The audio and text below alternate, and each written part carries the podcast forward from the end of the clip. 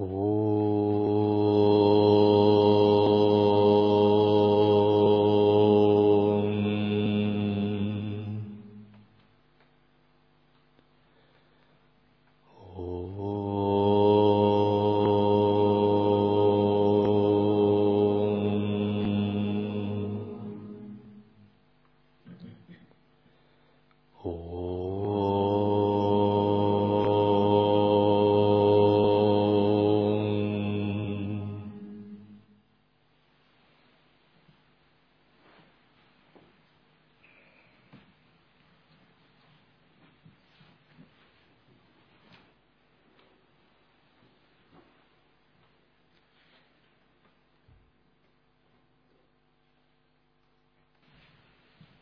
Дата Даршанам. Неисчерпаемая история Дататреи.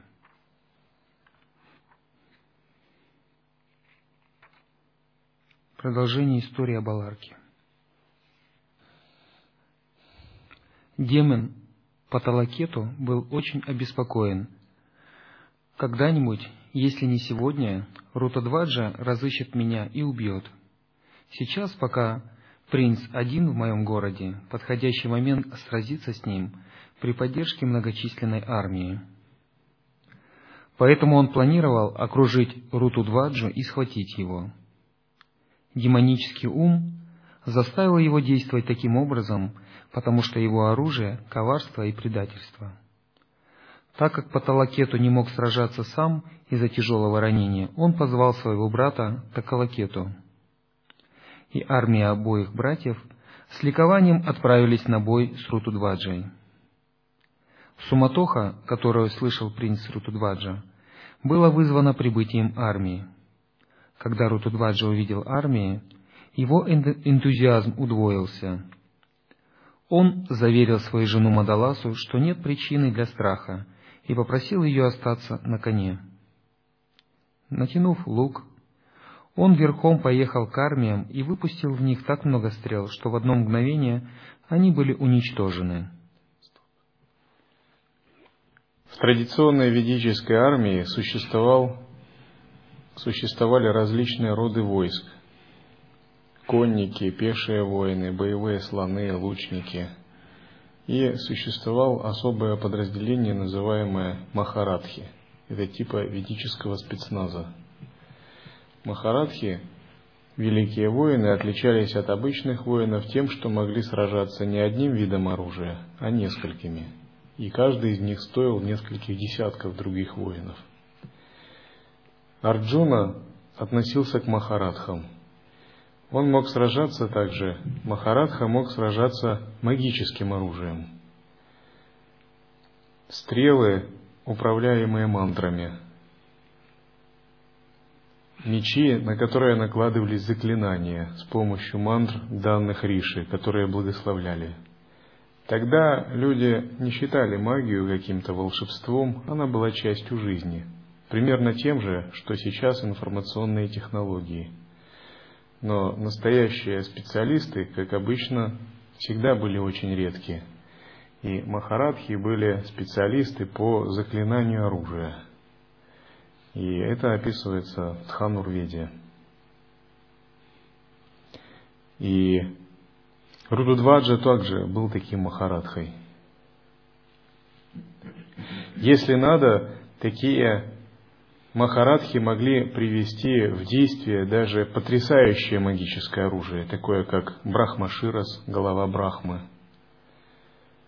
Брахма Астра, оружие Индры, оружие Бога Ветра – и вызвать вплоть до катаклизма уровня ядерного взрыва на Земле силой знания э, мантр, заклинаний и определенных ритуалов, в которых их посвящали учителя, обучающие их с детства.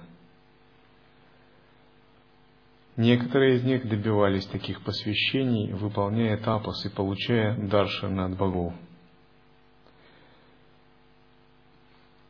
Махарадхи не ставили целью эгоистичное сражение или добиваться цели. Для них это было служением к дхарме кшатрия по защите справедливости и защите дхармы богов.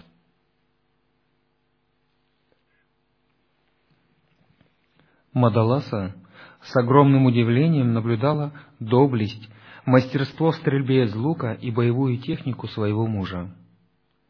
Какое искусство в этом нежном и красивом теле, думала она. Демонические силы отступили пораженные. Демонам казалось, будто бог смерти принял человеческую форму. После разгона и уничтожения армии Рутудваджа преследовал Паталакету и без усилия убил его и серьезно ранил Такалакету. Но Рутудваджа оставил ему жизнь, так как тот был без сознания и безоружен. Он оставил ему жизнь, потому что таковы правила ведического кодекса, кодекса сражений среди кшатриев – Кшатрии придерживались довольно жесткого морального кодекса воинов в то время, и согласно этому кодексу нельзя было убить спящего, безоружного, того, кто не желает сражаться и принял милость победителя. И часто кшатрии, сражаясь на поле битвы, после самой битвы встречались за одним столом, пили чай и обсуждали военные подвиги, чтобы на следующий день снова встретиться. У них не было ни гнева, ни ненависти, они просто как бы следовали своей дхарме. Ничего личного. Это для них было чем-то вроде такого военного ритуала, где они были готовы даже поднести свою жизнь. И Рутудваджа, следуя кодексу чести кшатриев, не убил этого демона – потому что э, для него это было бы аморально. Остатки армии бежали с поля боя. Рутудваджа со своей женой на коне Кувалая достиг своей страны, где принца и его любимую жену ожидал роскошный прием в воротах дворца. Царь Шатруджит услышал новости о свадьбе своего сына и горячо желал увидеть и принять свою невестку. Прекрасную Мадаласу нежно приняла вся семья, и ей был оказан великолепный радушный прием. Все царство радовалось этому событию, и слава, и популярность Руту-Дваджа, которого теперь называли Кувалаяшва, безмерно возросли. Живя как будто в отдельном мирке, Мадаласа и Рутудваджа погрузились в мирские наслаждения, которые были бесподобны во всех отношениях. Однако постепенно Рутудваджа потерял интерес к наслаждениям мира и к развлечениям с друзьями. Вместо этого принц выполнял свои дхармические обязанности. Придя сюда, вы должны так же, как Рутудваджа, потерять интерес к наслаждениям мира – Потерять интерес – это не значит, что у вас пропал аппетит и вы в депрессии. Вовсе нет, хотя многие начинают с этого. Я бы сказал иначе. Надо потерять интерес к су- в сущности, к восприятию этого мира, к эгоистичному самовыражению, к переживанию любых желаний в неосознанности, к любым планам и целям – вне самоосвобождения и осознанности. Только тогда вы по-настоящему можете делать служение и заниматься духовной практикой. И я всем говорю, что статус послушника – это следующий статус после того, как вы стали великим царем, чакравартином, президентом или еще кем-либо. Вот когда вы все это испытали и прошли, следующий статус – это статус послушника, когда все это надо оставить и, как правило, предполагается по умолчанию, что, приходя в монастырь, обревая голову, вы все это осознанно, по своей воле, добровольно, тщательно обдумав, решили оставить на всю жизнь. И это очень важно, много раз обдумать свой выбор, не единожды, чтобы потом не кусать локти, думая, о, что же я оставил. Только после этого вы можете продвигаться дальше. Если вам не удалось что-то оставить, и у вас еще есть какая-то надежда, на внешний успех, внешнюю славу, внешние взаимоотношения, проявления, всегда будут компромиссы. Это вопрос не медитации, не самадхи, не мистических опытов, это вопрос ценностного выбора. Как бы на уровне самого тонкого контура сознания, психики, высших контуров тонких тел, должна быть как бы такая выставлена галочка «Оставлен этот мир». И если вы сделали это, ваш духовный путь будет двигаться без препятствий. И даже если желания будут беспокоить вас, или ум, или эго, вы никогда не будете в замешательстве на уровне ценностей, потому что ваши смыслы и ваши ценности совпадают. Это очень серьезный выбор, который определяет все наше будущее. И считается по-настоящему не должен уходить в монахи тот, тот, кто еще не получил уроки сансары. Ну что он чувствует, что его душа еще молодая – что его душа еще не насладилась семейной жизнью, что его душа еще не насладилась сексуальными отношениями, что она не насладилась воспитанием детей, что она не насладилась богатством, властью, славой, почетом, мирским успехом. И такой человек должен действительно понять, что он устал от всего этого, и он не желает этим заниматься вот в мирских смыслах и целях. Только тогда он имеет право на монашество. Это очень серьезный выбор. Поскольку если мы эти кармы игнорируем, и на уровне ценности у нас где-то остались некие цепляния, то эти кармы никуда не деваются. И они остаются в монастыре и разворачиваются в монастырской мандале. Но монастырская мандала для этого непригодна. Здесь этого нет. Как бы вы ни просили, а вам скажут, а чего это здесь? О чем ты вообще? Здесь такого нет. Никто не будет вам удовлетворять ваши чувства, желание привязанности, желание мирской любви, желание богатства, славы, власти, почета и всего того, что есть в мирской жизни.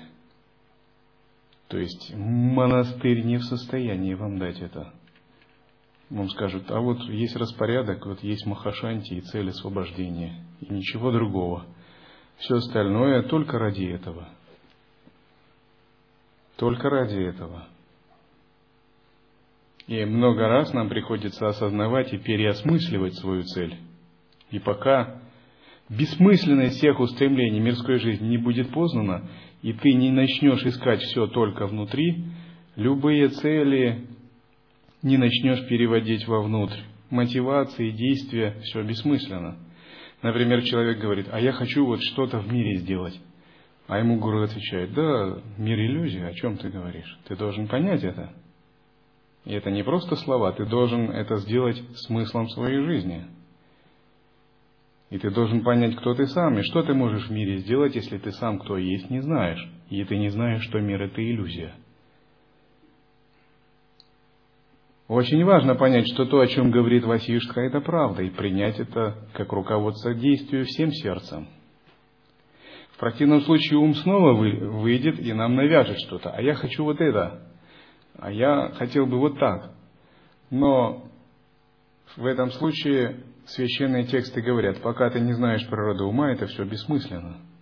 Все это кармические действия, ведущие к новым рождениям. И я скажу, что если душа незрелая и не готовая, она начинает испытывать скорбь. Она начинает скорбеть об этом. И это совсем нелегко и непросто. Такая скорбь глобальная, вселенского порядка. И вот этот период, когда душа испытывает скорбь, называется каменистая пустыня или темная ночь души когда милость Абсолюта еще не коснулась, вера слаба, а мирское больше не вдохновляет. И человек на этой стадии, он очень уязвим и очень неуверен в себе. И поэтому старшие практикующие должны помогать ему и поддерживать. И сам он должен получать вдохновление, читая о жизни описания святых, которые вступили на путь освобождения. И он должен пройти эту, этот период каменистой пустыни как можно быстрее, глядя на тех, кто его уже прошел, перенимать их видение. Поэтому я часто говорю, внимательно общайтесь, перенимайте видение старших монахов. Попытайтесь понять их точку зрения. Попытайтесь войти в то видение, в котором они находятся. И хотя они еще люди, и у них есть различные качества и хорошие, и недостатки, тем не менее они идут в более передовом видении. И если вам удастся это сделать и сравняться по уровню сознания – вы тоже сделаете скачок в духовной практике. Всегда равняйтесь на тех, кто выше, тот, кто лучше вас. И никогда не ищите друзей, которые находятся ну, в таком же, если у вас упадочное состояние, в таком же упадочном состоянии. То есть в период духовного упадка надо искать тех, у кого сознание более передовое и более высокое. Потому что если вы общаетесь с тем, у кого тоже духовный упадок, то что? Вы получите упадок в квадрате. Вы вовсе не вдохновите друг друга. Если у вас невежество, и вы общаетесь с человеком, который невежество, что будет? От такого общения будет невежество в квадрате, двойная майя – и поэтому правильное общение среди практикующих – это не общение а, горизонтальное, а общение вертикальное, с более высокими, с более высокими душами, с более продвинутыми, с тем, кто более осознан.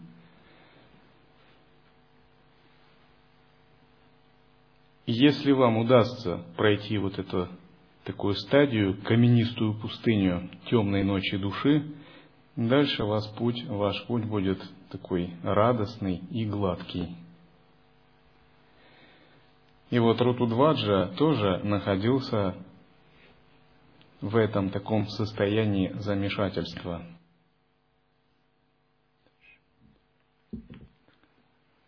Царь Шатруджит, который верил, что служение старцам, мудрецам и святым будут возрастать заслуги, возложил на своего сына Кувалаяшу обязанность посещения ашрамов известных аскетов и мудрецов и поощрял его в регулярном соблюдении этого обычая с таким энтузиазмом, что это стало привычным для принца. Однажды принц проезжал около берегов реки Емуны в поисках жилищ великих святых, сопровождаемый всего несколькими друзьями. После долгого пути он увидел странный, незнакомый ашрам. Большой сад был полон деревьев с различными видами плодов и необычайных цветов. Он поражал огромным количеством лиан, цветов и животных. Это был очень приятный и необычный сад. Кто может быть владельцем этого изумительного места? Он в самом деле должен быть большим любителем цветов. Из какого мира он принес эти вьющиеся розы, которых нельзя увидеть даже в царском саду? Думал принц. Чем дальше он шел, тем более таинственным становился этот сад. Различные животные бродили там, тем не менее казалось, будто животные работали для этого мудреца. Одни животные прибирались и подметали, другие собирали зерна, почти как люди. Птицы очищали плоды или пели, а другие поддерживали их ритм. Павлины танцевали под музыку, а лебеди качали своими шеями. Некоторые птицы вращали своими глазами в соответствии с мелодиями, в то время как тигры пристально глядели, открыв пасти. То и дело, принц наталкивался на новый сюрприз. Это таинственное место должно быть результатом в самом деле великого аскетизма, думал он. Он и его спутники страстно желали увидеть великого мудреца и когда они прошли дальше, там показалась крошечная хижина отшельника. Мудрец приветствовал их с улыбкой и большой любовью. Несколько цветов прилетели ко входу и сложились в радужную строку, которая читалась «Добро пожаловать, царь Рутудваджа». Изумленный этим, Кувалаяшва поклонился мудрецу и спросил, «Бхагаван, нет ли помехи твоей аскезе?» «Сын мой, чего нам еще желать, когда подобный тебе герой охраняет нас словно в тысячу глаз?»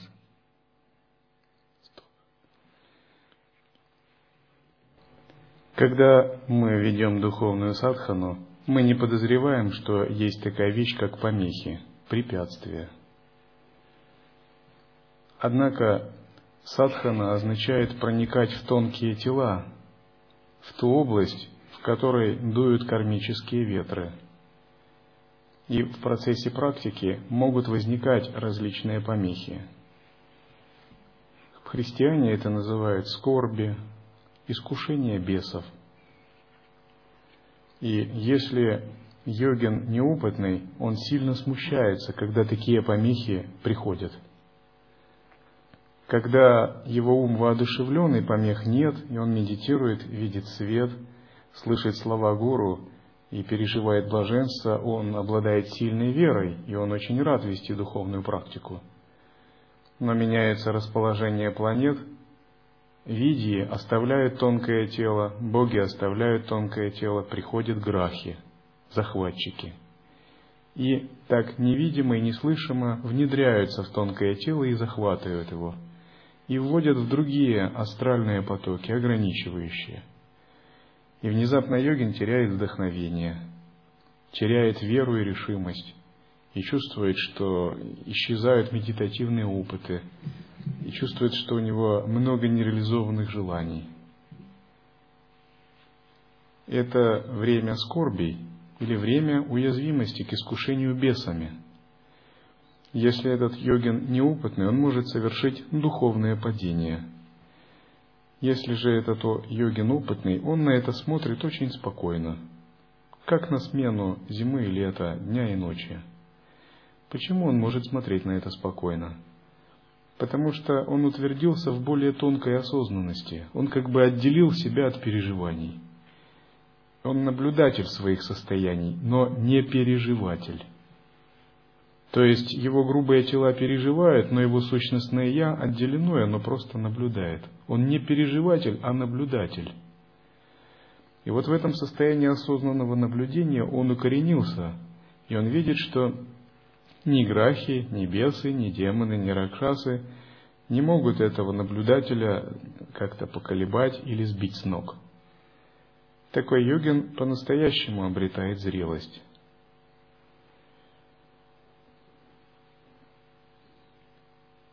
Можно жить так, чтобы препятствий почти не было, а можно своими неправильными действиями их увеличивать. Чтобы не было препятствий, надо быть очень тщательным в соблюдении самая.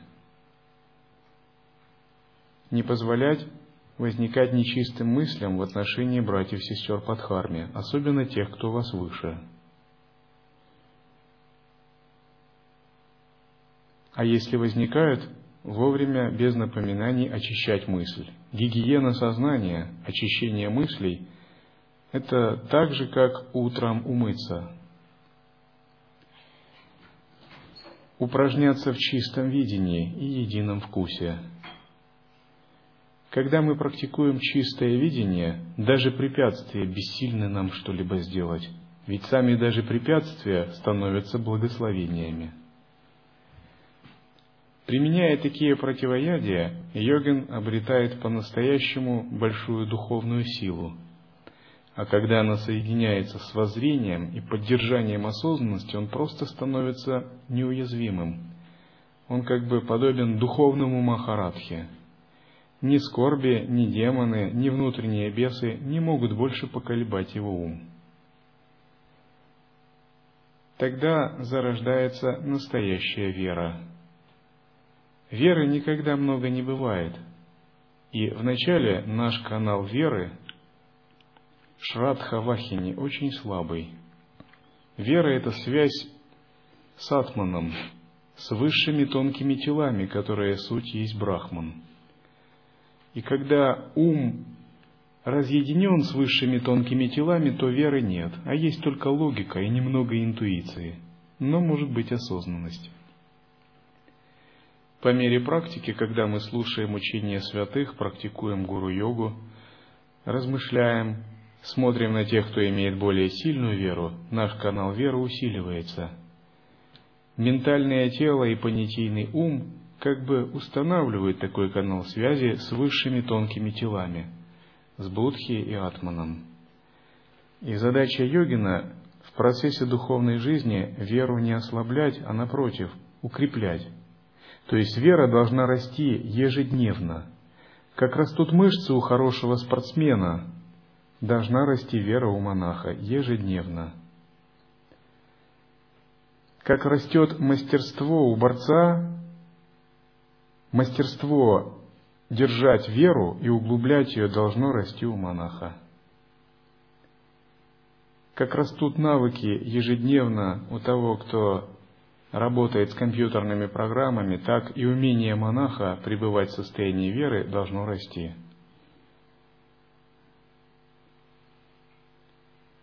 Никогда не следует связывать веру с внешними действиями.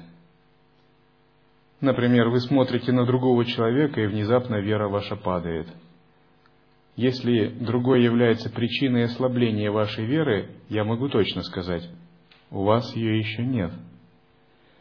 Потому что вера не должна зависеть от других и внешних объектов. Это внутреннее состояние –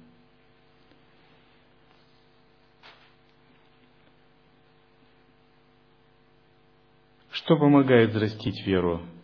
Крепкая самая и чистое видение, которое вы применяете непрерывно.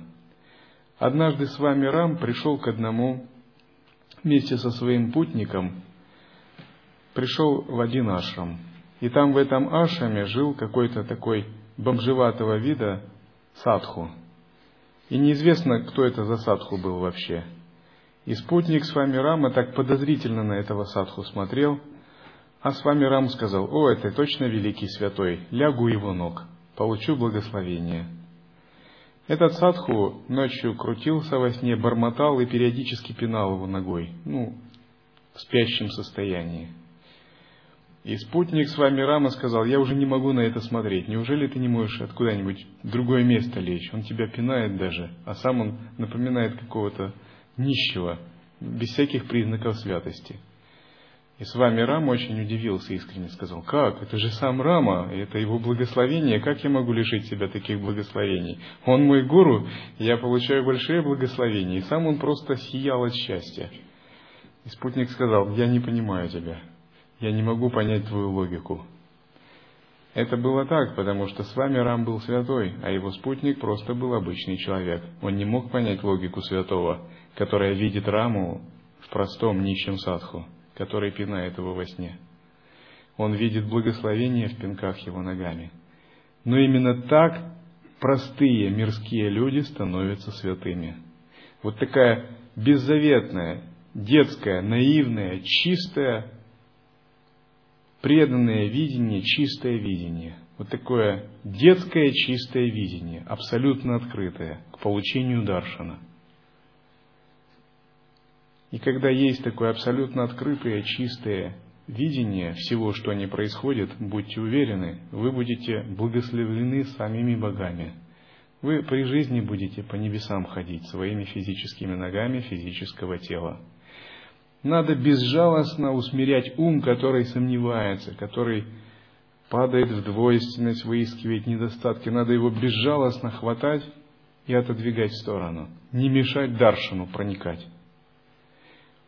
Если бы с вами Рам думал так же, как тот человек, конечно, он никогда не получал бы таких благословений.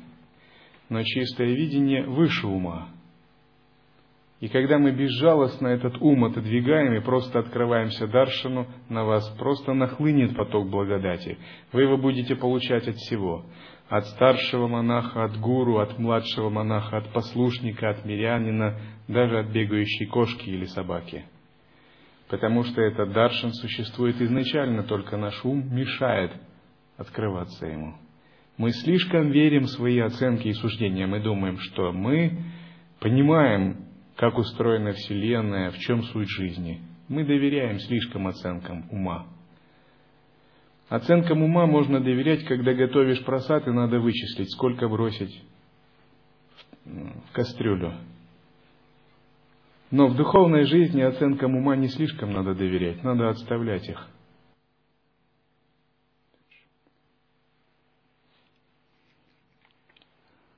«Господин, это нам необходима твоя милость», — ответил принц. «У тебя в изобилии есть благословение. Разве не можем мы взаимно сотрудничать друг с другом?» «Такова дхарма», — сказал мудрец, — «и твоя родословная подходит для этого, так как я чувствую, что твое великодушие идет от сердца, я отваживаюсь попросить», — добавил он. «Бхагаван, я в твоем распоряжении, господин, разве не обязан царь обеспечить тебя всем, в чем ты нуждаешься? — ответил принц.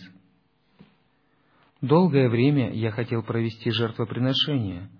Жертвоприношение само по себе малая жертва, ведь кроме того, жрецам следует раздать множество даров. Где же нам, живущим в лесу, взять золото?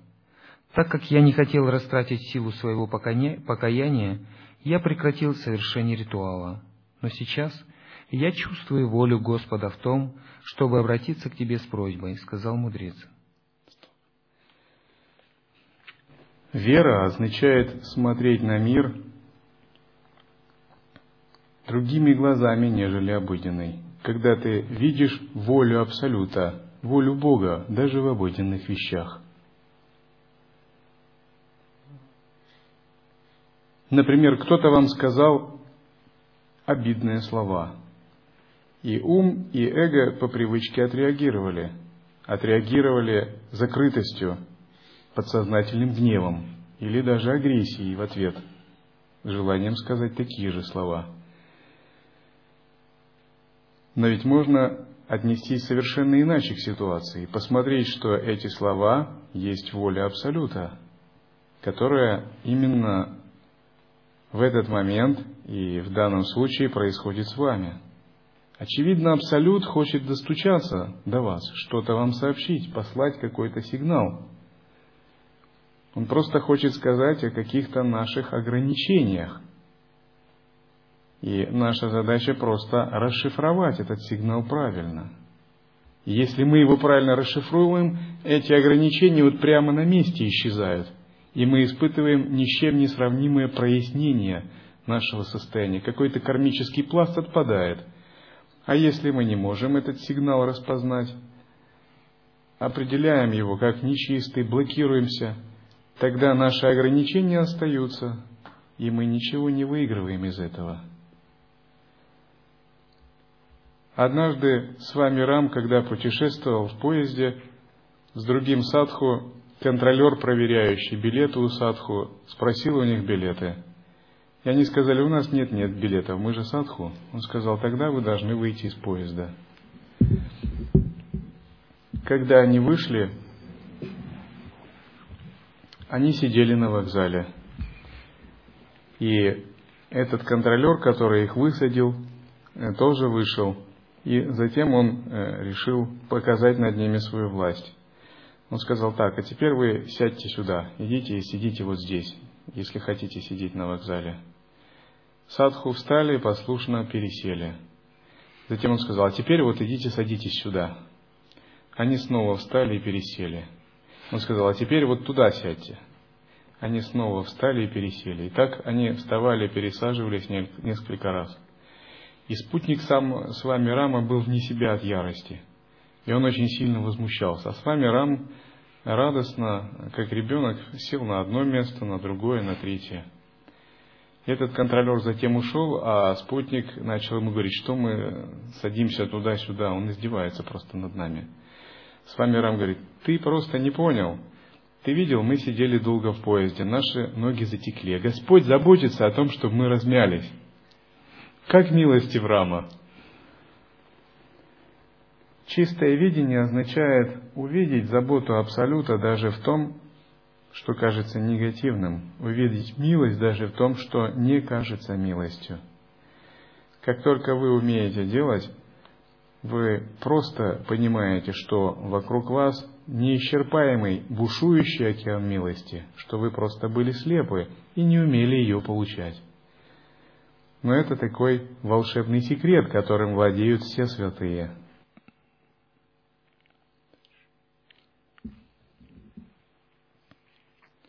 Почтенный мудрец, почему ты так нерешителен? Пожалуйста, начни ритуал, а ответственность за дары оставь мне. О царь, достаточно, если ты дашь мне ожерелье из драгоценностей, которые носишь на шее. Это ожерелье было подарено ему Мадаласой, и он носил его с большой любовью и радостью. Тем не менее, Рутудваджа немедленно снял это драгоценное ожерелье и положил в руки мудреца, поклонился ему. Мудрец надел ожерелье на себя и благословил принца, принца такими словами «Да будет тебе благо, живи долго».